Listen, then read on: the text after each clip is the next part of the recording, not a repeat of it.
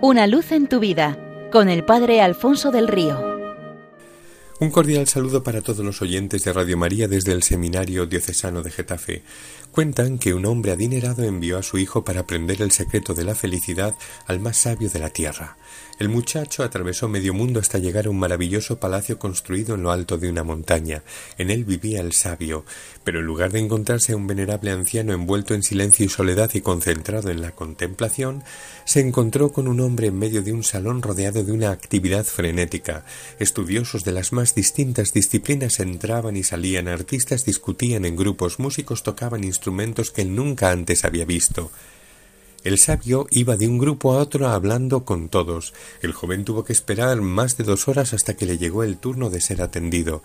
El sabio le escuchó atentamente y cuando el joven terminó de hablar le dijo que en aquel momento tenía muchas cosas que hacer y que no disponía de tiempo para explicarle el secreto de la felicidad. Le sugirió que se diera una vuelta por el palacio y que volviese allí después de dos horas. Mientras haces esto quiero pedirte un favor, dijo el sabio. Le dio una cucharilla de postre en la que puso unas gotas de aceite y le pidió En tu paseo por mi palacio quiero que lleves contigo esta cucharilla y que procures que no se derrame ni una sola gota.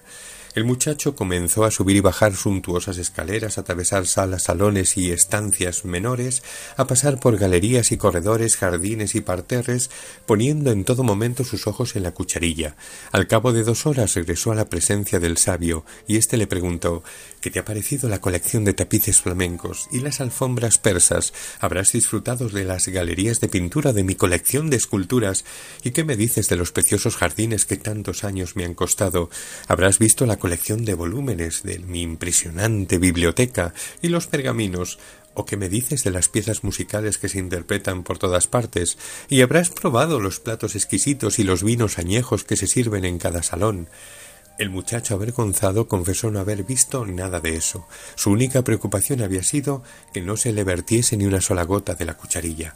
¿Que no has visto nada? le dijo el sabio. Pues vuelve de nuevo a hacer el recorrido y contempla las maravillas de mi mundo, porque no puedes fiarte de un hombre cuya casa no conoces. El muchacho volvió a pasar de nuevo por todas las salas, pero esta vez fijándose en todos los tesoros que colgaban de paredes y techos. No se le escapó detalle, incluso el paisaje que rodeaba la montaña en la que se alzaba el palacio le pareció fascinante. De vuelta a la presencia del sabio le comentó con detalle las maravillas que había visto. ¿Y dónde están las gotas de aceite que te he dado? preguntó el sabio. Mirando la cucharilla, el muchacho se dio cuenta de que, embelesado por lo que estaba contemplando, había perdido de vista el aceite y lo había dejado derramar al comienzo del paseo.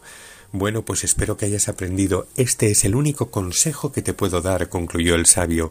El secreto de la felicidad consiste en disfrutar de todas las maravillas del mundo sin perder de vista las dos gotas de aceite. Escribas y fariseos habían hecho del cumplimiento estricto de la ley la gran obsesión de su vida, vivían solo pendientes de la cucharilla y de su aceite, desoyendo la segunda parte del consejo disfruta de todo lo bueno de la vida. Para ello solo contaba la ley, de cara a observarla escrupulosamente habían elaborado a partir de los diez mandamientos dados por Dios una lista de seiscientos trece, doscientos cuarenta y ocho, uno por cada uno de los huesos del cuerpo humano y trescientos sesenta y cinco, uno por cada día del año. Con ellos lo regulaban todo, y así habían caído en una interpretación literal y reductiva de la ley que les hacía vivirla como un mero cumplimiento de la letra, sin ir más allá y sin permitir que su corazón se dilatara hacia un amor más grande. Así se perdían lo mejor de la vida del prójimo y de Dios, pues Jesús ha venido a corregir esa desviación de la que tampoco nosotros estamos a salvo y enseñarnos la ley en toda su profundidad y belleza, haciéndonos posible el vivirla. No se trata sólo de no matar, sino de desvivirse por el hermano, no se trata sólo de no cometer adulterio o no romper el matrimonio, sino de amar como él, con su corazón de esposo hasta morir de amor por la esposa. No se trata de apelar al testimonio de Dios para avalar nuestras palabras, sino de vivir siempre en la verdad.